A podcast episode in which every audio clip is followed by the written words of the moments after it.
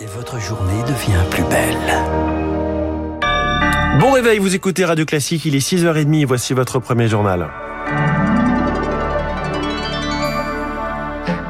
La matinale de Radio Classique avec François Geffrier. L'essentiel présenté par Charles Bonner et à la une ce matin, un ballon d'or français. Sans surprise, Karim Benzema est sacré meilleur joueur de l'année. La cérémonie se tenait hier au théâtre du Châtelet à Paris.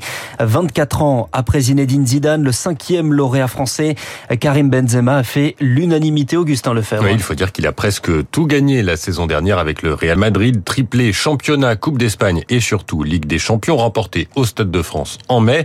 Le capitaine Benzema collectionne les titres et les records 44 buts en 46 matchs de club avec plus de 400 buts au compteur, toutes compétitions confondues. Il est devenu le meilleur marqueur français de tous les temps, un talent qui a été bien utile à l'équipe de France où il a été rappelé après six ans d'éloignement pour cause d'affaires judiciaires et de propos polémiques. Au moment de son couronnement hier soir, il a fait ce qu'il fait de mieux, jouer collectif. C'est le ballon d'or du peuple, a lancé celui qui a grandi en banlieue lyonnaise où il a commencé sa carrière avant de partir pour le Real où il a évolué dans l'ombre de la star Christian Ronaldo.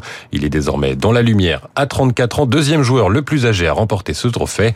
Et Karim Benzema espère désormais en ajouter un autre à ce prestigieux palmarès. La Coupe du Monde commence dans un mois. Mais pour la 13e année consécutive, le trophée est remporté par un joueur d'un club espagnol. Chez les hommes, Kylian Mbappé est sixième. Chez les femmes, deuxième trophée d'affilée pour l'Espagnol, Alexia Putellas.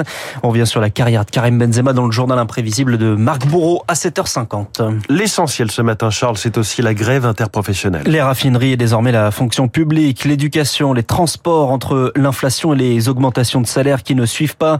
140 rassemblements sont prévus dans le pays avec à la manœuvre la CGT, une grève qui a pris de court l'exécutif qui se retrouve, Lauriane Tout-le-Monde, à tenter de sauver les meubles. Carton rouge pour la CGT, jaune pour Total. Le gouvernement voulait à tout prix éviter de se retrouver dans le rôle d'arbitre. Le voilà, malgré lui, empêtré dans les négociations entre syndicats et directions à grand renfort de réquisition. Vu comme un 49-3 social contre le droit de grève, c'est bien cet emploi de la manière forte qui a mis le feu aux poudres et poussé d'autres syndicats à rejoindre le mouvement, sans compter sur les couacs dans la communication, comme la fin de la crise des carburants annoncée trop tôt et une direction de Total qui joue sa propre partition. Le pire scénario pour le gouvernement serait une grève reconductible généralisée. Pour y mettre fin, il faut donc jouer la division secteur par secteur. Pas question de conférence sur les salaires ni d'encore sortir le carnet de chèques. La Macronie tient à sa rigueur budgétaire, quitte à là aussi échauffer les esprits à l'Assemblée avec l'utilisation imminente et assumée de l'article 49.3 pour l'adoption du projet de loi de finances. Un 49.3 pas encore dégainé. Il reste encore des milliers d'amendements examinés sur le budget dans le détail aujourd'hui. Les trains, un train régional TER ou Transilien sur deux circulent. En région parisienne, la moitié des trains sur le RERC. C'est seulement un tiers sur la ligne D. Le métro et les trams sont peu touchés. Alors l'alternative avec la voiture, ce n'est pas forcément la meilleure idée. Oui, car il reste toujours plus de 28% des stations en rupture de stock. Les réquisitions peinent à produire des effets. Les préfets vont être d'ailleurs davantage mis à contribution pour acheminer le carburant. C'est une demande présidentielle après une réunion hier à l'Elysée avec les ministres concernés. Mais avec toute la bonne volonté du monde, la fin des fils d'attente dans les stations, eh bien, ça n'est pas pour tout de suite, selon Francis Pousse de l'organisation professionnelle Mobilian.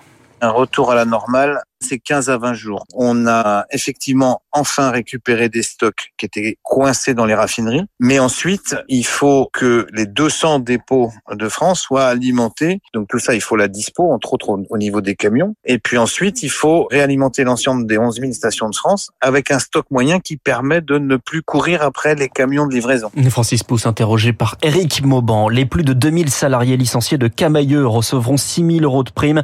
C'est ce qu'a annoncé hier euh, les mandataires judiciaires judiciaire de l'enseigne placée en liquidation judiciaire. Un budget de plus de 7 millions d'euros pour la formation est également prévu. Le plan doit encore être approuvé par la direction régionale de l'économie. La principale suspecte dans le meurtre de Lola est écrouée. Il s'agit d'une femme de 24 ans mise en examen pour meurtre et viol aggravé.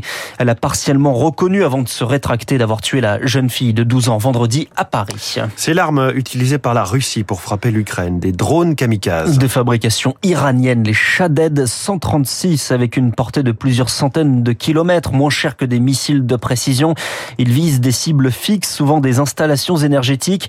Hier, une nouvelle série de frappes a fait 8 morts, dont 4 à Kiev, avec comme objectif, Marc Tédé, terroriser et pénaliser l'Ukraine. Plusieurs villes ukrainiennes ont été privées d'électricité hier dans la région de Nipopetrovsk dans l'est et de Soumy dans le nord. Pour l'analyste géopolitique Ulrich Bouna, l'objectif de l'armée russe est d'empêcher l'Ukraine de se préparer à l'hiver. Dans les grandes villes euh, post-soviétiques, les réseaux de chauffage sont des grands réseaux centraux. Donc euh, frapper les centrales électriques, ça n'a pas que des conséquences électriques, ça a aussi des conséquences sur justement l'organisation globale des réseaux de fourniture d'eau, d'électricité, de gaz. L'alimentation électrique peut être rétablie en quelques heures ou quelques jours en utilisant souvent des alternatives aux lignes détruites. Mais en Ukraine, la température chute jusqu'à moins 18 degrés en hiver et les dégâts peuvent être bien plus durables. Détaille Sébastien Lambroschini, directeur de l'ONG Acted en Ukraine. S'il y a des coupures de ces grandes centrales euh, de chauffage urbain, l'eau risque de geler au bout de quelques jours dans les tuyauteries et dans ces cas-là, ça pète. C'est très très difficile à rétablir. Pour éviter toute rupture d'alimentation sur le réseau électrique et assurer autant que possible sa stabilité, dès dimanche, le président ukrainien Volodymyr Zelensky a appelé ses compatriotes à réduire leur consommation aux heures de pointe entre 17 et 23 heures. Les précisions de Marc TD, un avion militaire russe s'est écrasé hier à Yensk, c'est en Russie, près de la frontière avec l'Ukraine.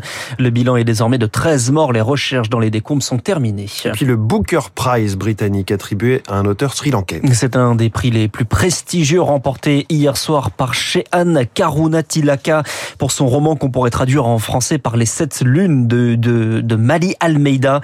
Une affaire de meurtre qui se déroule à Colombo, la capitale sri-lankaise dans les années 90. Merci, c'était le journal de 6h30 signé Charles Bonnet.